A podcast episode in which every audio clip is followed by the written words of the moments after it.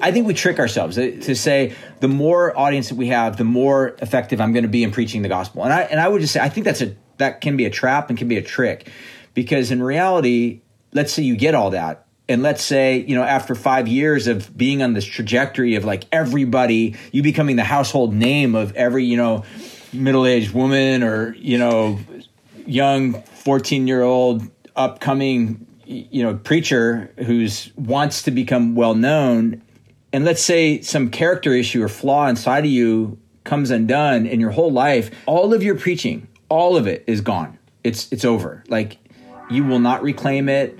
Your sermons will no longer be you know the the main topic of of opinion. And that's why i would say character is the most important part of all of this. Hey, welcome to the Expositors Collective Podcast, episode 156.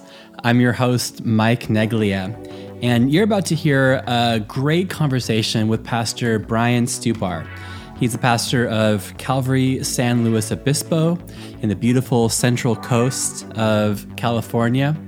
And we speak largely about the character, the importance of the inner life of the preacher of God's Word. It's more than just your rhetorical ability that God cares about. It is a lifestyle of consistent, practical, lived out holiness that is needed to leave a footprint or a legacy that God can and will bless. So, in this conversation, uh, Bryan and I speak about the, the patterns, the rhythms, the habits that he has in his own life to guard his character so that he can preach God's word with confidence and conviction. This might be a good time to let you know that we not only exist as a audio podcast that you're listening to now, but we also have a YouTube channel. So, since the majority of our interviews are performed on Zoom these days, it means that there also is a video that you can watch along with. And so, I just want to highlight that to you. We started the YouTube channel a couple of months ago, and you can find the um, the videos that go along with these um, interviews. And you especially maybe want to to watch this one on video, not only because Bryan is a very good looking guy, but because towards the beginning he um, he he shows me on video the uh, the actual sermon notes from the very first sermon that he ever preached. So uh, check it out on YouTube. Search for the Expositors Collective podcast, and you can find that there. All right, so I'm going to get out of your way, and uh, I hope that this episode um, and all that we do at the Expositors Collective, our hope is that it helps you grow in your personal study and your public proclamation of God's Word. Hey, welcome to the Expositors Collective podcast. I'm here with Pastor Bryan Stupar. How are you? I'm doing great, man. Thank you. Um, so you're joining us uh, somewhat early in, in the morning over there. Is that right? Yeah, it's you know it's eight thirty. I'm I, I'm I'm a morning person, so um I've been up for quite a while. So okay, well, thank you for giving us some of your some of your morning. I live in Ireland, where everything kind of starts at like nine forty five. Um, we're a nation of late of late risers, so thank you for making time for us. Uh, so this is this is I think your first time officially on the Expositors Collective podcast, uh, but. I want the listeners to know that you almost were on an earlier episode. Yeah long long ago, like what two plus years ago, almost three years ago, is that it? Um, you, me, and an unnamed pastor, um, the th- the three of us sat together and had, I thought, a really great uh, kind of free form conversation.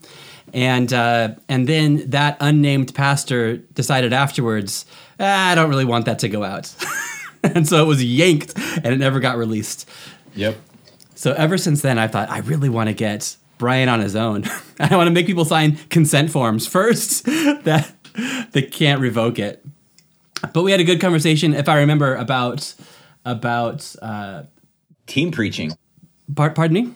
Like team preaching and and and uh, elaboration from other team members to yeah, and the and the difference between um, plagiarism and uh, you know healthy inspiration or even you know borrowing or collaborating anyway that never saw the light of day but let's let's record this one and broadcast this one okay bryan? Sounds great. Um, so that was at the very first though expositors collective like training weekend in thousand oaks and and you came down for that and i believe you were a panelist as well as a mentor and um, what what did you think of that? What what brought you down well, I think a couple things. One, obviously, just the content itself is always something that I'm really passionate about. Is good expositional Bible teaching and how to help um, you know others to think through that. Um, but then, you know, I think for me as well, just uh, I love being able to disciple younger guys in terms of thinking through what a life of you know service to Jesus by way of ministry. Uh, vocationally, you know, looks like or bivocationally.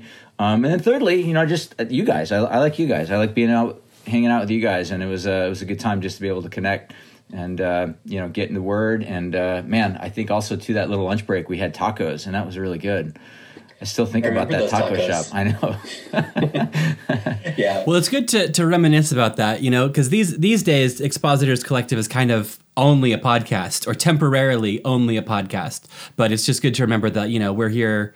You know, we we gather together, we train people. People are mentored and equipped, and and you know sent off to to minister from it. But thanks for your investment involvement back then. Uh, but hey, could you please tell us, we're all dying to know about the first time you ever preached a sermon. What was your first sermon like? Yeah, you know, it's funny. Um, I was a senior in high school and I had started going to a Christian school down in Orange County.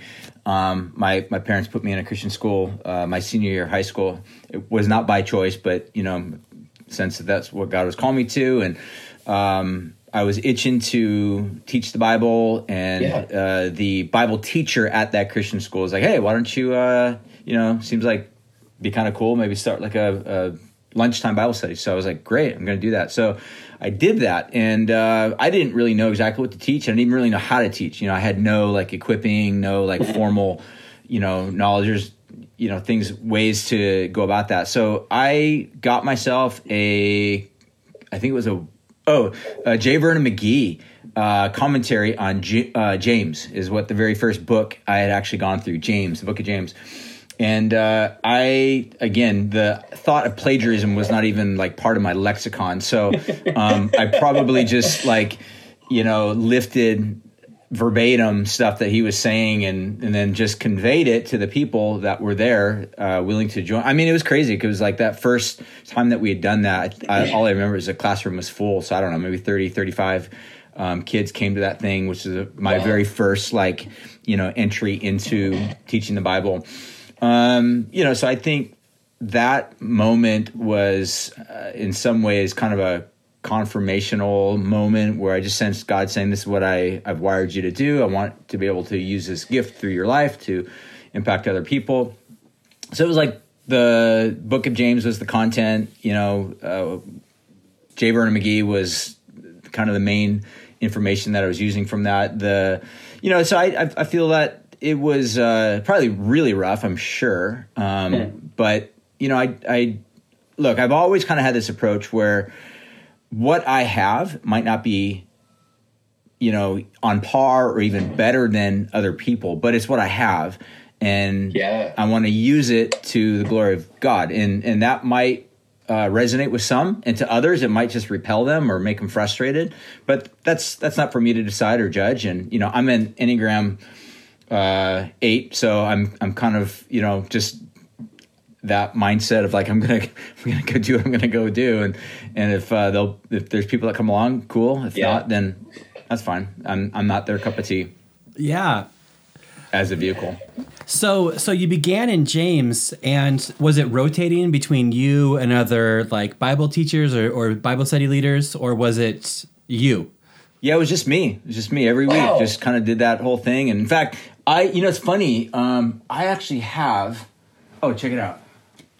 It's right here, actually. I was not planning this, but dude, oh, this is crazy. Check this out. So this is actually my first notes. Whoa, I forgot about this.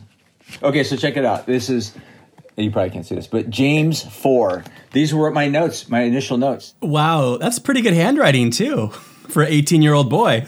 Dude, it's changed since then. I, I don't even know if it's legible anymore, but um, I just don't write. But yeah, it's crazy. So yeah, this is this is my original.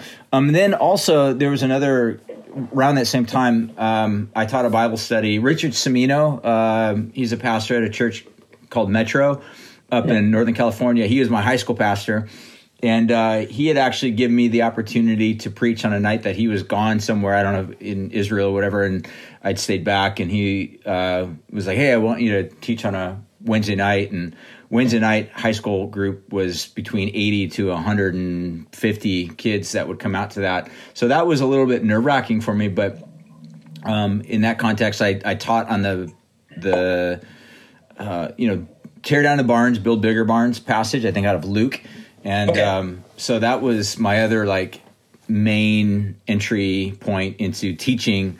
Um, yeah, and, and, more of a kind of a, a church setting as well. Yeah, yeah. So yeah. Uh, that's that's great. I mean, I just, I love these stories about you know like you're you're quite established and you definitely have like your your groove now. But it's so good because people that listen to this like there's there's some 18 year olds that are listening even even right now. And uh, I don't know what what would you say to the 18 version 18 year old version of yourself? What would you say to these these young people that uh, it seems it seems to me and maybe you can can agree or disagree, but that there's is there less like go for it? Is there less um, uh, enthusiasm to just dive into uh, like kind of ministry in, in, younger people these days that you're seeing, or is that just my own context? Yeah, I mean, I, I think a lot of it is contextual. Um, the high school group that I grew up in was there was a critical mass of a lot of high school age kids that were. Um, I just read this quote from C.S. Lewis. He, you know, he says, "If you want to get wet, you got to get near the fountain. If you want to get warm, you got to get near the fire." Um, and his whole point was that if you're near the fountain, if you're near the fire, you cannot help but get splashed and warm and all part of that. And I feel like for me in my high school ministry, that's that's what was happening. There there was just like a central core of heat and warmth and and and just uh, in, impacting so many people. Um, I think that's rare. It's kind of like revival you know yeah. the, the the mythical grail of revival that oftentimes you know evangelicals love to you know talk about is you know revival yeah. let's pray for revival it's kind of like this um i don't know uh Careful now, Bryan. I have a revival tattoo, so I won't let you. I won't let you. Where you're from is is the center of a lot of like amazing revivals, you know. So I I believe in it, but it's one of those yeah. things where oftentimes I think it can be over um, uh, mythologized, if yes. I can put it yeah. that way. Um, but I. I feel like I know it happens. I mean, I was there. I was I was a part of it, and there's no other way I can describe what what was happening in my high school group was sort of a revisitation of a revival that took place in the 70s. You know, during the Jesus movement. I feel like my high school ministry was sort of a carryover um, from that moment, and and I haven't seen it replicated. Um, to be really honest with you, so I think a lot of it does have to do with context. Um, and you know, I know for one, I mean, I've, I'm going on almost 30 years of pastoring a church in a college town, and I can't even tell you how many years. You know, I I prayed and try to strategize to to replicate what I had in the high school ministry, and it's you know it's never happened. Um, you know. Um, you know, so you know, not that I've not given up. You know, continue to pray. Yeah. Continue, I, you know, but I've also realized I might not be the one to kind of uh, cultivate that. It might come through somebody else, or it might come after me. You know, but so I don't want to give up on that. But um, I, I think what I would say to young young people, like, look, give your heart to to Jesus, and like, give your future. Like, if if God's calling you to something, step into that, and and don't be afraid to ask God what He's calling you into, um, for some form of clarification. And if um, you know, there's some, I like to use the breadcrumb analogy. You know, follow those breadcrumbs, trying to figure out where that's heading, step into that, and then begin to look to what God has in terms of opportunities. Take advantage of opportunities. If there's an opportunity for you to lead a Bible study, or it seems as if there's a door that's somewhat open, don't be afraid to walk through that. And, uh, you know, embrace the fact that you're not going to have this thing perfected up front. You're. You're, you're you have to allow for a margin of error and growth. Um, you know, I think it's John Maxwell that wrote that you know book with the great title that someone should print on a coffee cup, or I'm sure some evangelical evangelicals already done this. But fail forward. You know, the idea of fail forward. You're going to fail.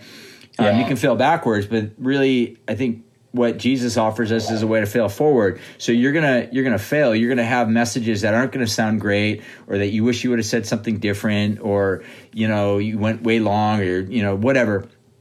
Um, but you're gonna learn, and I think preaching is like a muscle. Um, where you just got to exercise it, and over time it will grow, it will develop, it will be cultivated.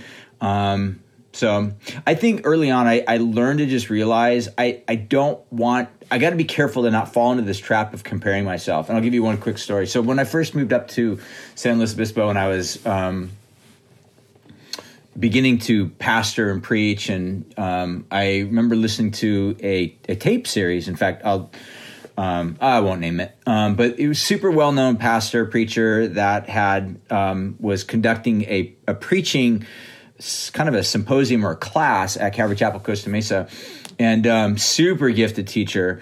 And I remember listening to his messages and just really feeling this deep sense of like, oh my gosh, I I will never ever attain to this, and feeling a sense of like overwhelmed, um, like I can't do this, like I'll yeah. never get this. And I think it was around that time I just sensed the Lord speaking in my heart saying I've made you to be you, not that person. And again, also that person has, you know, 30, 40 years of experience over you. So yeah. Um, yeah, I, I think the comparison trap is, is just that. It's a trap. So learn to cultivate how God has called you to be and live into that. Yeah, and I wonder if the you know the proliferation of accessibility to great Bible teachers, you know, like like you were listening to like a cassette tape series that somebody probably handed you, or you might have like bought it from a store. Um, but these days, uh, you know, Christians are able to access the best of the best instantly. You know, don't even have to wait for it to download; just streams instantly. And maybe there that seems like there's such a high entry point. Whereas maybe when I was younger or when you were younger, it's just like you just had your youth pastor, you know, warts and all, and I could do what he does, okay, or I could do a slightly less good version of, of what he does. Whereas now people are comparing themselves to, you know, to, to John Maxwell or Tim Keller or all these guys that have put not just 30, but 50 years into it. Yeah, I, I definitely think that that's a, a, a dangerous trap that many can fall into. And I think because of ubiquity of content everywhere, like you said, it's everywhere. You can't yeah. avoid it and we're creating it right now. we're one one more podcast in a sea of podcasts right now. Yeah, we're adding to that, which is, you know, again, yeah. it has its value point, but at the end of the day, it's like I think the sheer volume of that, um, I and I think what I would encourage people in today's world is find a few voices that are meaningful and helpful to you, and and learn from them and grow. You know, you, that same that same time, you got to be careful to not make sure that you uh, uh, adopt their their tones or the way that they speak be yourself. Yeah. but you know it's okay to learn from mentors. Um, and you know i've had multiple throughout the years men that i would listen to and say i really want to learn over and over and over again by way of listening to them their argument their their way of thinking the way that they process. And um, so I, I think there's something helpful about that but it can become i think destructive when you're trying to like mimic um, other elements that are unique to them as a human being. Sure. Yeah. Yeah, and, and to maybe go back just a, little bit, talking about like the the revival uh, that you experienced or the renewal or whatever. You know, like I I was like you know nodding pretty furiously because you know I, I experienced the exact same thing in my high school as well. So um, I I know what it's like, you know, to to have this like it seems as if the spirit of God is just moving on a lot of people all at the same time, and people being as it were kind of like activated for for ministry. And yeah, I taught my first Bible study the same as you um, at at my high school campus. To it wasn't to a, a crowded classroom, but it was a crowded um, like the squad, the quad, the center of the the center of the of the school was was full of like 50, 60 people, and it was like all right, Bible study time. Uh, I guess I'll do uh, Romans chapter four, and that was my first my first time doing it. And a lot of people from that that time are still, you know, like serving the Lord. Some vocationally, most not. But this thing kind of happened, and uh, and I haven't seen it since. And maybe the same as you is like where I, I I would love to see it again. I I know that it can happen. There can just be this like increasing of the volume of the activity of God but it's just not there yet. yeah, yeah. Uh, do you listen to Bright Eyes, or did you listen to Bright Eyes? Uh, I don't think so. Okay, well, he's got he's a musician. Um, he's this preacher. It's my nickname for my favorite preacher. No, it's a it's a uh, Conor Oberst. He's a musician, um, but he's he's got a line in one of his songs that says it's like it's like um, you're either working for a paycheck or you're waiting to win the lottery. And and I I think that's kind of like I think ordinary ministry is kind of like working for a paycheck. And of course the analogy isn't perfect because it's not a workspace thing, you know. But you, you, you make money two different ways. You either do the same thing every day, you you earn a paycheck, or you can just sit around and do nothing and wait to win the lottery. Um, so I've just kind of decided, well, I'm just going to work for a paycheck, just do the ordinary things, and then hope the Spirit of God comes and I can see something else, like like what I saw back in 2000 and 2001, um, or, no, 99 and 2000. I wish like I hope I could see that again. It's been 20 years, haven't seen it yet, but instead I'm just going to keep on keep on plotting and hope that the Spirit comes and breathes on it. Where did you go to high school? Where was that? Uh, Fallbrook, uh, Fallbrook, California. Oh, okay. Is that uh, San Diego? Yeah. yeah, yeah, North San Diego County. So like the very top of San Diego County and the bottom of uh, of uh, Riverside County. Avocado capital of the world. Perhaps you've you've heard of it. Maybe not. um, yeah. So how have you how have you grown since since then? So each of us maybe have started in somewhat unusual circumstances, uh, but how do you think you've grown as a Bible teacher since then? I'm going to imagine uh, J. Vernon McGee isn't your sole influence any longer. I don't even know the last time I've listened or read anything by J. Vernon McGee. Um, no, I mean he's you know he's he's great. He's a solid Bible teacher. Um, you know, I think honestly one of the things over the years that I've I've had to recognize, recognize, and deal with and think through is just because content is there doesn't mean I need to access it or to Im- imbibe it and let it let it be my first go to. Um, and I think especially in today's culture where, like you said, content is everywhere, um, you have to like pry yourself away from it because it's just right there. It's falling into your into your hands, you know, your lap, your mind. Um, so I think for me over the years, I probably past five, ten years, um, I think to just realize like God's made me to be me. Um, my voice is a voice that He, as a gift, has given to me. It doesn't mean it's going to resonate with with you know thousands and thousands of people on Instagram, which you know I don't have thousands and thousands of followers, and um, but it might resonate with some. And I, I think the the culture that we live in, in terms of at least Christian context that has kind of created um, a celebrity status for well-known people. I think more so than ever, there's been a greater suspicion cast over all that, and so I think there's a, for me personally, over the past multiple years of just realizing.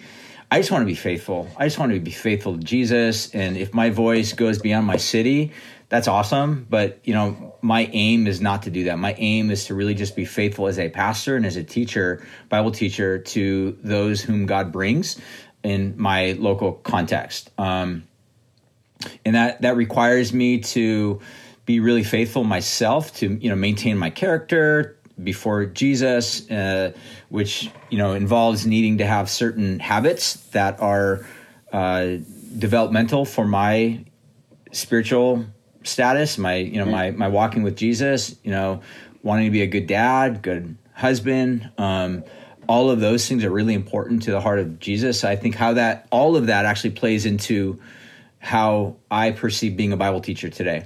Um, you know, I think over the past twenty years, you know, like many, maybe even 30 years, um, I've just watched consistently, like wave after wave after wave of really quote unquote successful preacher who had, you know, a large footprint um, and has grown and has been recognized, but there's been something about their inner development as a follower of Jesus that has has not been healthy and that's brought about the destruction not only of their own ministry their life but it's actually caused the entire edifice of their preaching career to come crashing in. So in other words at the end of the day they're preaching um, ministry has been only as strong as the character that it is built upon that and you know, again, without naming names, because I think we already know who those names are. But you know, over the past five years of just watching many super well-known people, you know, even apologists and people that have studied the scripture that that I would say are really gifted. Um, yeah. That their inner core of, of who they are as a human being was uh, was was not up to par, was not uh, in alignment with with King Jesus, and I think that brought everything down. So I think for me, just I, I I have a good friend of mine that pastored a church in in our city, and I I don't know how much this podcast will be listened to on the Central Coast, may, unless I post it, but. Um, uh, I have a good friend of mine that basically had some character challenges. He was a pastor, and his entire world kind of came collapsing in. So I, I remember just thinking, gosh, this guy had lived and created so much. The church, his influence was very broad, very wide, um, and yet because of some of these character elements that were not fully um, in a right place, it caused all of his preaching to crumble. So I think in our modern world, if you're a young pastor, you know, old pastor, and you're like, hey, I want my preaching to matter, then I would say what you need to do first and foremost is not try to figure out how to create a podcast, write a book, you know, craft a series of uh, easy to follow along sermons. Um, but live a life that's uh, full of character before the heart of God. Um, and that's first and foremost because if that's not in place then all of these other um, auxiliary aims will come crashing in on themselves. So i think first and foremost that's that. I mean there's some definitely some practical techniques i would say that um, rhythms that have been developed in my life over the past five plus years that have been really really helpful for me in terms of yeah. preaching. Could, could i could i jump in though?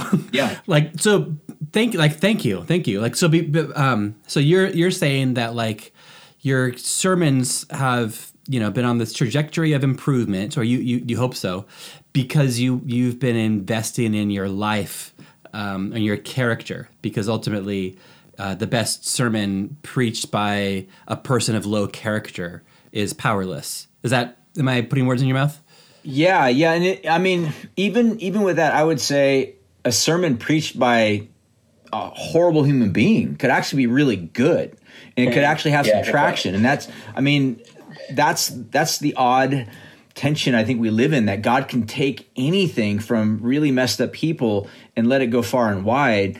Um, and yet at the same time i think that's where like the bigger aims need to be kind of squared. Like and what i mean by that is if your aim is just to create a really articulate articulate um, message that is either really highlighting the content of scripture like like yeah. like an exposition or just creating a really good message that's like got some traction and it's going to get a lot of tweets and retweets um, and you know, and that will be the sermon that will get you on the you know the next passion circuit. You know, where you're going to preach in front of forty thousand people. Um, at the end of the, if that's your objective, then I would say one. I think there's some character elements that that you got to make sure you know uh, worldly um, desires. I think need to be carefully examined.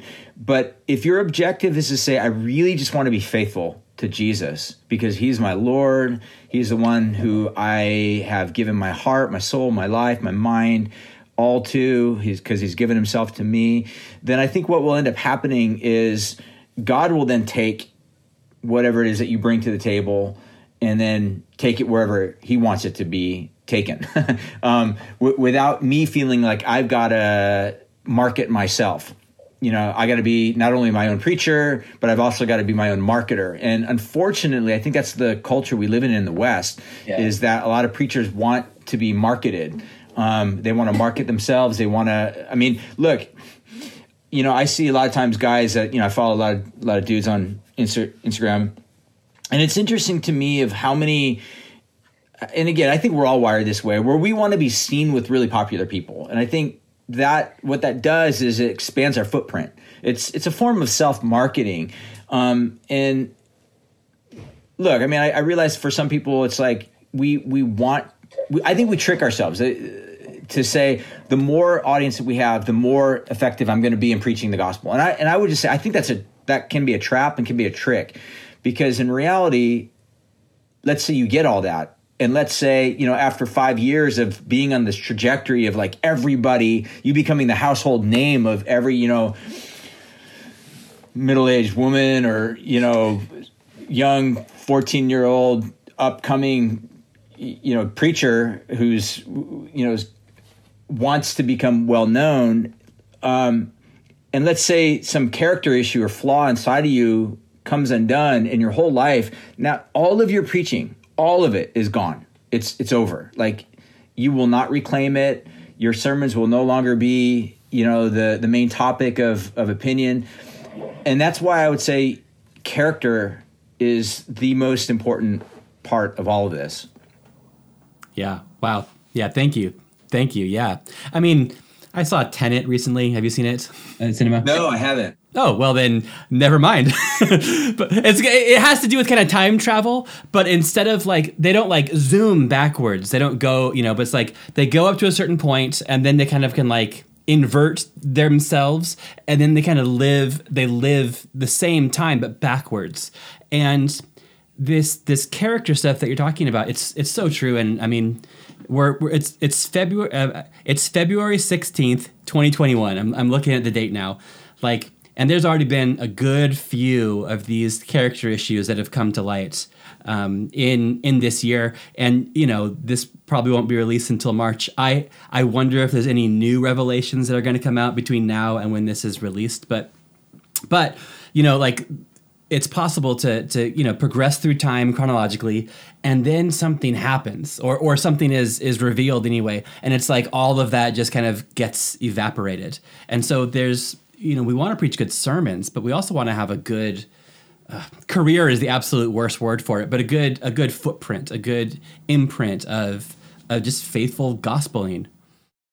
Yeah, you know, and I, I think at the end of the day that there has been too much of an emphasis, and we've heard this said before by a lot of people that too much of an emphasis upon the gifting over character. Mm. And I, I think it's easy to do that. I think it's really easy to do that, and the same reason why nobody you know, is in awe of the foundation of, you know, the Empire State Building. Like nobody, nobody walks. Oh, this is amazing foundation because it's unseen. But yeah. without the foundation of the Empire State Building, you don't have an Empire State Building. Um, it's the Empire State Building that's spectacular. It's you know it catches people's attention. But the point that I'd make is that there's some people that are really gifted speakers, and that becomes sort of the the highlighted element of their life.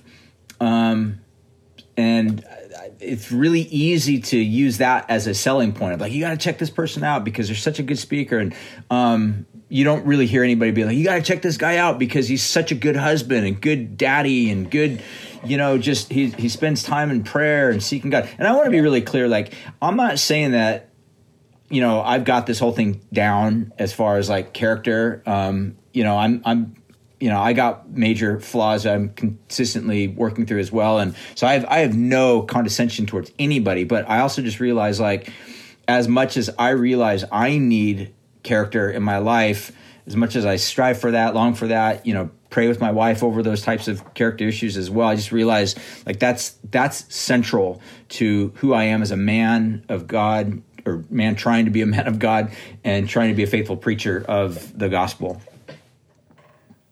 well, it almost feels trite to go from that to be like, okay, now tell me about your weekly sermon rhythm.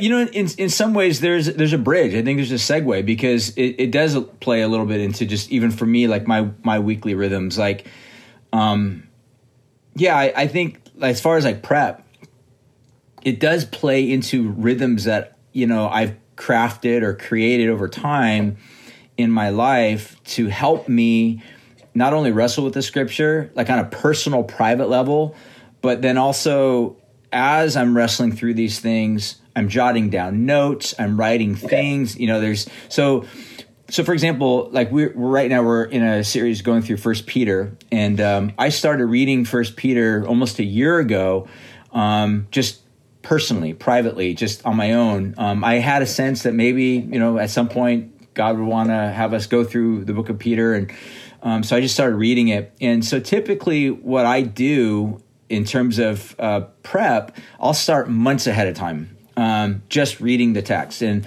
Um, the way that I do that has kind of evolved over the years, and probably I'll just jump to how I do that now. Is I'll just I'll listen to app like a like there's an app called the Dwell app. Um, yeah. Highly recommend this if you don't have the Dwell app. You know, either buy the monthly thing or just buy the the, the entire lifelong subscription. I bought the lifelong subscription because I use it all the time.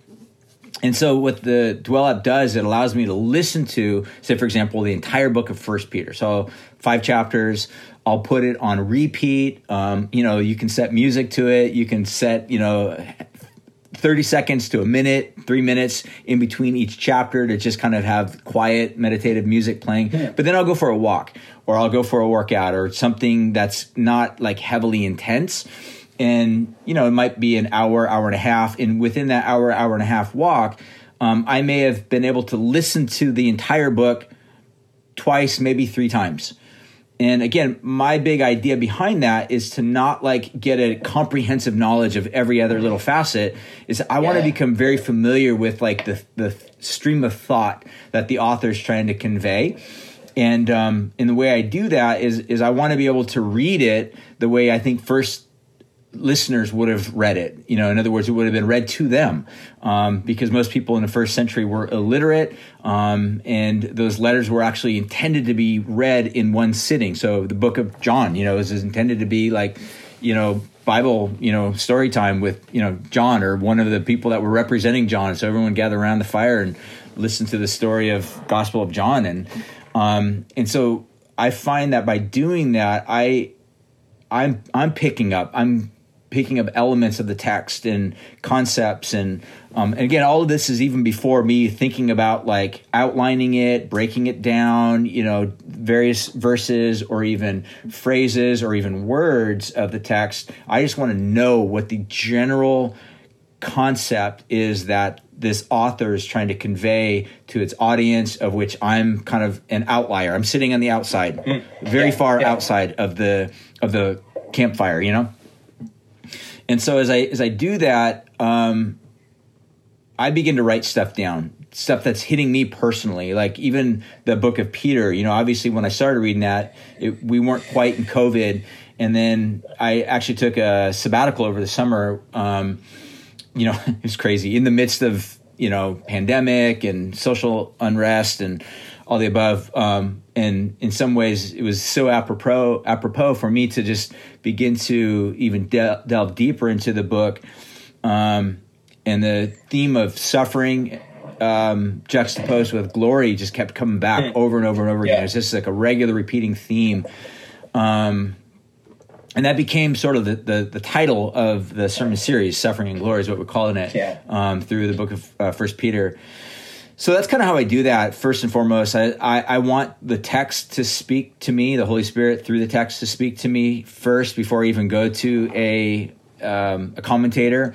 Um, but I do listen to commentators and I do read them um, because I do believe very strongly that God speaks through people um, yeah. and that He gives special insight. You know, we oftentimes, and I, and I want to do that through a diversity of like time. In some cases, even um, ethnicity. You know, different area. So there's there's a different grouping of voices that I'll listen to from you know a different era. Um, I've been listening or reading a lot of Charles Simeon. Um, been really encouraged by him. Again, he was several hundred years ago. Um, yeah. Then there's some other scholars and theologians in the modern world I've been reading, uh, both female scholars, um, minority voices scholars. You know, and I'm not trying to be like PC, but I but I am deeply um, I, I want to learn from other voices that have had to wrestle. Yeah. Like one of the uh, voices I've been listening to is the um, I've actually this kind of uh, I think it's called the African uh, Study the Bible. I think is what there's actually a website. Um, and the guy that has actually created this, he's a historian scholar, and uh, I've, I've been really blessed by this because what it's done for me, especially what I didn't know, for example, the book of First Peter was very cherished within um, suppressed and oppressed people groups. So, for example, African American Christians or people living in um, Latin American countries that have felt the oppression of, say, communism, whatever, um, Venezuela, they have looked at the book of First Peter as being very cherished. You know, they read it, they meditate upon it. Yeah, it's like like a manual of like suffering. How do we do that well without becoming absorbed in the culture, broader culture at large, or um, becoming like them, or losing our identity? So that's kind of how I do that. And so on a week to week basis, I'll spend time usually um, on Thursdays. I'll just get uh, gather together all sorts of information. Fridays, kind of, I'm putting things together. And Saturdays, I'll just, um, and then usually, uh, you know, I'm, I'm, sitting down, kind of fine tuning stuff. And then Sunday morning, usually, I uh, recently discovered the I you know, about a year ago the iPad Pro, and with the Apple Pencil, you can actually annotate, like write notes and highlight stuff. And so I'll sit down and I'll write stuff out with my Apple Pencil, and, and that's what I use to preach from and read from. So that's kind of the the general gist of how I go yes. about preparing and putting together an outline. My outlines are usually I don't have like a full um, manuscript where I write everything out. Um, my brain doesn't typically think that way. It's more of just like a bullet points. Here's some general ideas. If it's a, if there's a scripture in there that I'm feeling prompted to read, I'm not going to memorize that, so I'll write that entire scripture out. Um, if there's a you know um, an illustration, I'll put that illustration in there. a quote, I'll put that in there. Otherwise, it's just a very skeleton form of uh, an outline that I use to then just riff off of. Wow, that's that's awesome. And I want to talk about the Africa Study Bible because I have it too. It's it's pretty cool. It is pretty cool. Well, I mean, like I have a print version. It's like the New Living Translation, but with like commentary um, at the bottom and introductions to each to each book. And yeah, I've just been I've been benefiting from it. I haven't quoted it too much yet. You know, I I, I bought it. Uh, I don't know, mid pandemic. Well, actually, who knows when the middle of this is? but I, I, yeah, who who knows? I, I bought it. I bought it in the summer, um, and I haven't quoted uh, it loads, but I've I've been trying to read it every time. Um, this the stories or the little commentary, the little sidebars are just so interesting because it's applying it to you know contemporary African issues, and and that's just not on my radar. And it's, you know, to be honest, it's not on many Irish people's radars either, but it's kind of an example of how do we take this and apply this to these ongoing issues um, that Peter might not be aware of when he writes it, but the Spirit can use Peter's words for these types of things. So it's it's expanding of the minds to see how different kinds of people interact with Scripture. Yep. Yep. Yeah. Exactly. That's that's correct. And that's um, the the web, there's actually a website that I it's called Center for Early early African Christianity, or the website is just actually earlyafricanchristianity.com. There's a guy, uh, scholar theologian by the name of Thomas Oden. A lot of people. Yeah, yeah, he died. He died recently. Yeah. Yeah, so he he kind of like has created this website or is a part of it. Um, there's all sorts of great resources that are available through this, and then from that, you know, that's where that uh, African commentary uh, kind of came from. But oh, okay. Uh, maybe I wonder if we're talking about the same thing or not. But there's there's well, I think anyway, it's good for us us Europeans or us descendants of Europeans to realize that you know there's there's other people to learn from beyond uh, the Puritans or the good old English preachers. Um, there's there's other types of Christians that have been faithful for a long, long time, and and we could do well to learn from them. And that's what piques my curiosity a lot in in just hearing the same sacred scriptures. Um, come through the filter or the experience of another human being that might be in a different era or a different skin color or a different continent than myself, um, I find really, really helpful for me. It gives me different angles or uh, vantage points to uh, receive from the scripture. Yeah, yeah, and and um, on episode 153 of the Expositors Collective podcast, um, I spoke with um, with Cheryl Brodersen about this kind of at length. The whole second half of the interview was talking about that, kind of looking at what Ephesians chapter two, I believe, talks about. Is it where you know it's like together with all the saints. Um, we see the height, depth, breadth, width of, of the love of, and like it takes it takes all the saints together to see this that you see something that I don't see, and that our African brothers and sisters see something that our Hong Kong brothers and sisters don't, you know, and but together with all the saints, we're able to to grasp and learn this together. Yep, exactly. It's correct. Um, wow. Okay. Hey, here's another question. Hard transition. So you pastor in a in a college city, um, and, and so do I. So I know that there's like the transience that comes from people that show up people that get plugged in and a year later or four years later they're gone um, and i'm doing the math if you've been there for 27 or so years that means you've seen a lot of a lot of this cycle again and again and again how how does that impact your preaching or how do you preach to a transient um, percentage of your church? Yeah. You know it's it's funny. I was I've, I've obviously been hugely impacted, like a lot of guys probably watch, listening, he, hearing this, um, by Tim Keller. And, you know, Tim Keller's um, big thing is to talk about the importance of planting churches in um, urban centers, you know, large cities and whatnot, because of their influential matrix or being a hub of culture shaping information. Yeah. And I, obviously, that's true, totally agree with that. But I would also add there's another segment in American society as well as I guess world society that has the same type of influence and I think of it as college towns. College towns actually end up feeding San Francisco or feeding Los hmm. Angeles or feeding the large um, urban centers with the the next generation of artists and architects and technical you know uh, employed technically employed um, creatives and whatnot and so, in some sense, we have the unique opportunity of connecting with them, reaching them before they go and become, you know, a very wealthy um, employer, or, you know, business owner at one of these yeah, other big yeah. urban centers. Yeah. Keyword is before they become wealthy. yeah, that's what, that's what I found. Uh, people come through my church and they're going to be very rich one day, but they're not now. Not now. you know, I'll tell you what. It's it's funny that you say that because yeah, we're, we're, constantly in that place where like there's a really good friend of mine. If if you're familiar with you know photography um, on like the uh, iOS or actually, I guess it's even on Android too, but it's called VSCO V E S V S C O. It's a really well known. Yeah. Um, Joel Flory, he's the owner of that, and uh, he he was very involved in our church, involved in our college group, and um, super good guy. And when he left SLO to go move to Oakland, he started that company and it became, you know, this overnight success that's massive. Right. It's, you know, anytime you do a search for photography apps, that, that one's always going to come up because it's, you know, really good.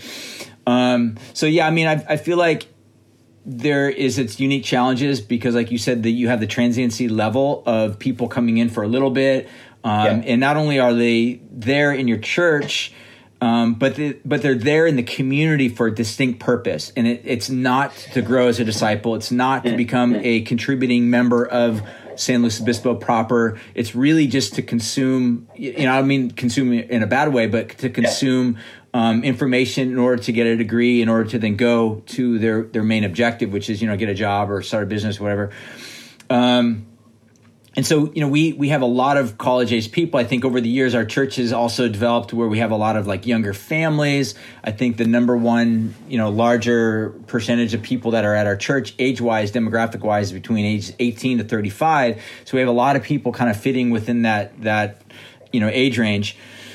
Um and yeah it's it's caused us to really have to ask how can we be strategic in helping people to learn the way of Jesus in kind of a condensed form, knowing that they're not going to be here, you know, for the next 10 years. And there, yeah. it is a minority of people that are there beyond five years, six years.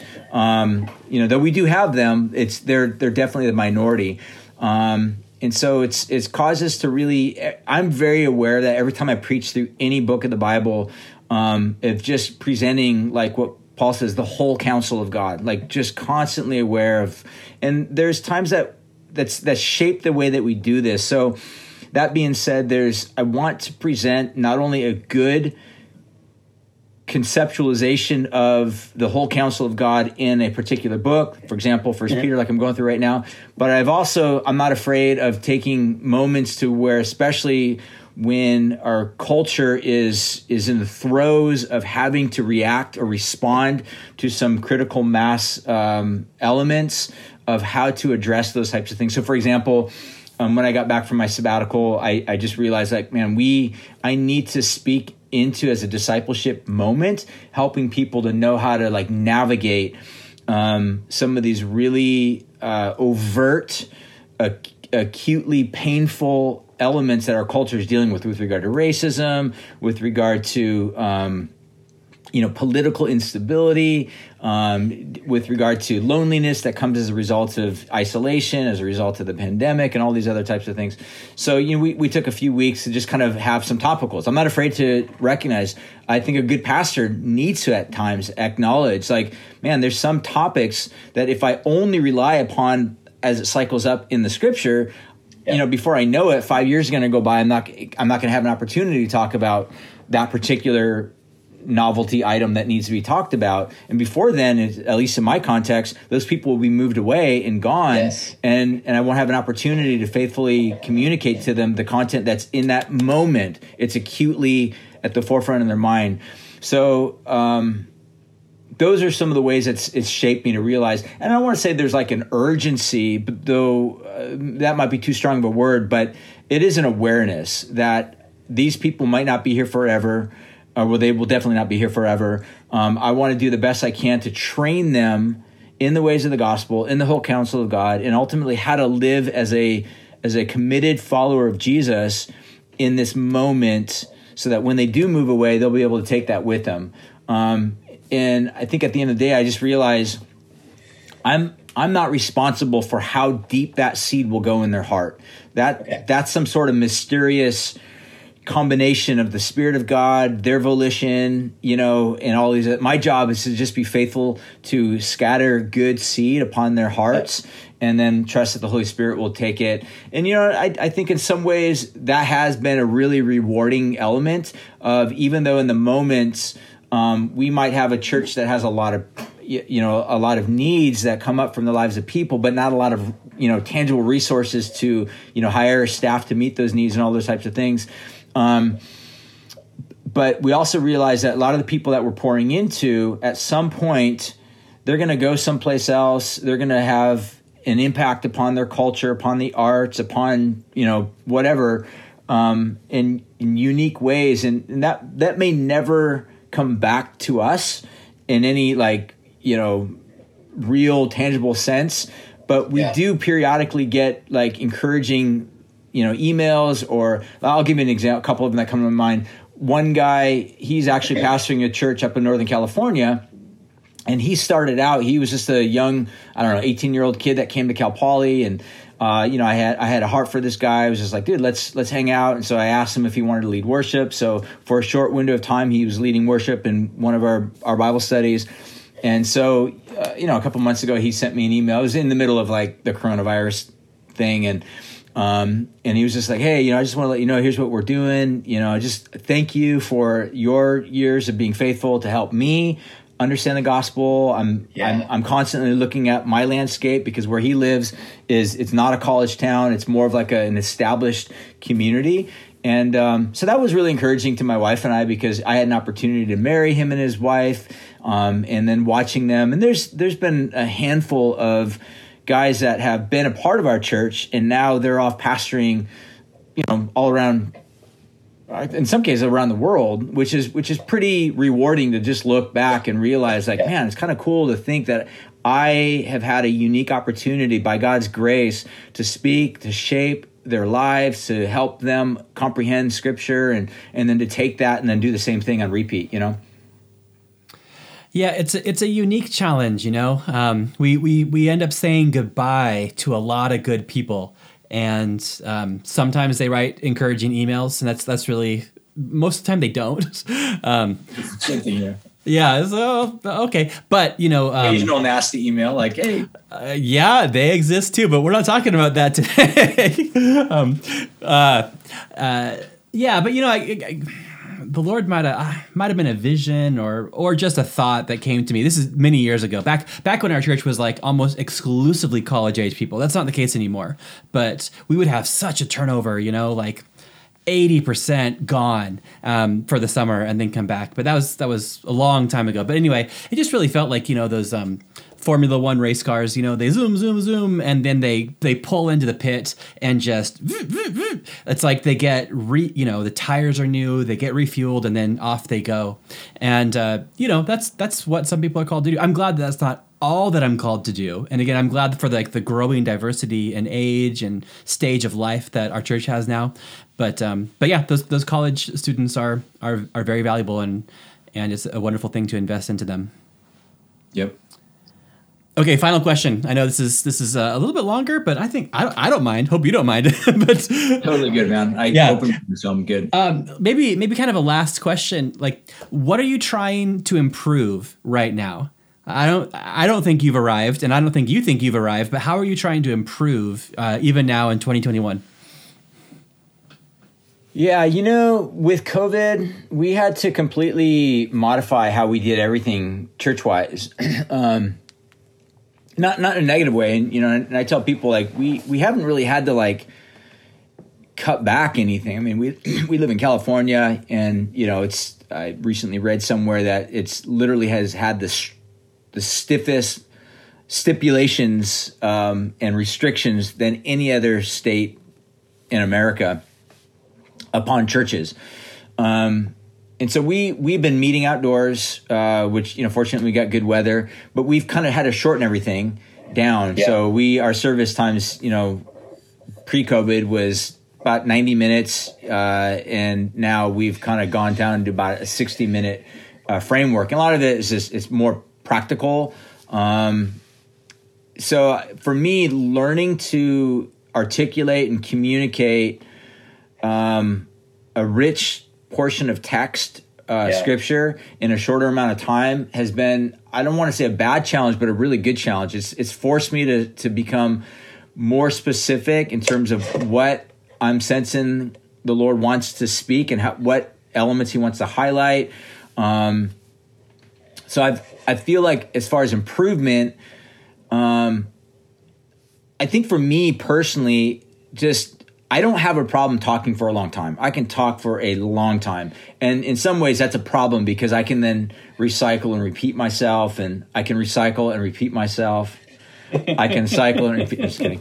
Um, and and that's that's something that I'm learning to not do. In in having to want to create a context where Scripture is able to go forth in the present world that we're living in right now, midst of COVID, meeting outdoors. Sometimes it can be cold. Like I, I can't, you know, speaking for 45 minutes to an hour, it's just, it's not going to work. You know, people will tune out. Uh, so learning to do that in a, in a time frame that is given to me has been the challenge. And so I, in a lot of ways, it's been good because it's really forced me to just be more careful on what I'm looking to put into it and in some ways, it's also given me more free time because I actually find the less amount of time I spend thinking, um, it helps me to be able to put things together in a more uh, articulated fashion. Yeah, funny how that works. If you think less, you have less to say. I, I guess that's the way it works. Yes. Yeah. Yeah. In short. So, uh, to put it in a word, you'd say kind of succinctness is something that you want to work on more. Uh, once things go back to normal, if, if they do, do you look forward to no longer being succinct? Or is this something that you want to carry into the rest of your ministry? Yeah, I actually think I do want to carry it more into my ministry. Um, I, at least for Sunday mornings, um, I want to kind of create a more succinct um, in form of engagement with people on Sunday mornings. Um, but that being said, you know, we will continue to create more opportunities outside of Sunday morning that I can just delve deeper, I can go longer, and and it's it's more catered towards an audience of people that want to say dig deeper. Again, yeah. in in America, in California, people that go to church on Sunday morning are not necessarily those that are the are always going to be the highest quality disciple. Like, hey, we're here to follow Jesus. We're here to dig deep, deep into Scripture. You know, I think it's kind of a cultural thing, but I don't want to minimize the whetting their appetite of the richness of scripture because of that. So I'm not going to dumb the message down, nor am I going to dumb things down. But what I will do is I want to be more articulate with the time frame that I have to to bring forth as much of the whole counsel of God within that limitation that I'm able to. Because look, when you think of it at the end of the day, whether or not you speak for two hours or 20 minutes, you still have limitations. So just because you have two hours doesn't mean that you're going to be able to like, because you have limitations of human bodies people yeah. getting tired you have limitations of you know noises or just whatever there's still limitations so you're not going to be able to get around limitations um, and i think it's been a, a healthy uh, practice for me to learn to just become more refined um, in articulating um, ideas and concepts within that that limitation of time frame so uh, i've actually enjoyed it yeah. Um, speaking of limitations, I'm I'm trying to find a quote. Um, uh, John Chrysostom, uh, Turkish uh, Christian from the fifth or sixth century, he said something along the lines of that that the mind can only take what the seat can bear. Um, he's like, and, and you know that guy's articulate. He's a great, one of the greatest preachers in the history of the church. But he's like, listen, I can only preach for as long as they can sit. And if, if it gets too long, then it's just, what's the point? So I think succinctness, yeah, we should continue to aim for that. I think, you know, all of us, we would, many of us listening to this, I think would agree that, you know, back in the early 90s, uh, mid 90s, early 2000s, there's a preacher who will remain nameless that preached for like an hour and plus, and I think a lot of us were heavily influenced by that. And yes. I think that mindset of just like, we're just going to go and preach. And there's, I think there's a sense of like, hey, I'm doing the work of God. And, and you can be, it's possible. But I think what I, I had to do, I had to learn to listen to other voices. Some of them, some of which were maybe even my wife that were like, that's a little bit long, little little bit lengthy. And I know there was a bristling inside of me at first that was kind of like, ah, yeah. this is preaching the Bible. This is, you know, we need to follow Jesus and we need to live yeah. according to this. And People can watch Lord of the Rings for three totally. hours. Why can't they listen to me preach for an hour and 20 minutes? Totally. And I remember just being kind of like put off by that. And I think over the years, I've just had to realize like different contexts, different people, different absorption rates. And and I don't want to overlook the importance of, of bringing the gospel message and all of its richness to all varieties of those types of people, not just simply singling out the, the hardcore, like militaristic, like we're here for the Bible type of a mindset, but just being able to say, I, I want even the most vulnerable, farthest away person from Jesus to be able to uh, receive it without me having to cater everything just for that person but somehow to walk this balance between the two. And that's kind of where I'm trying to live. Yeah.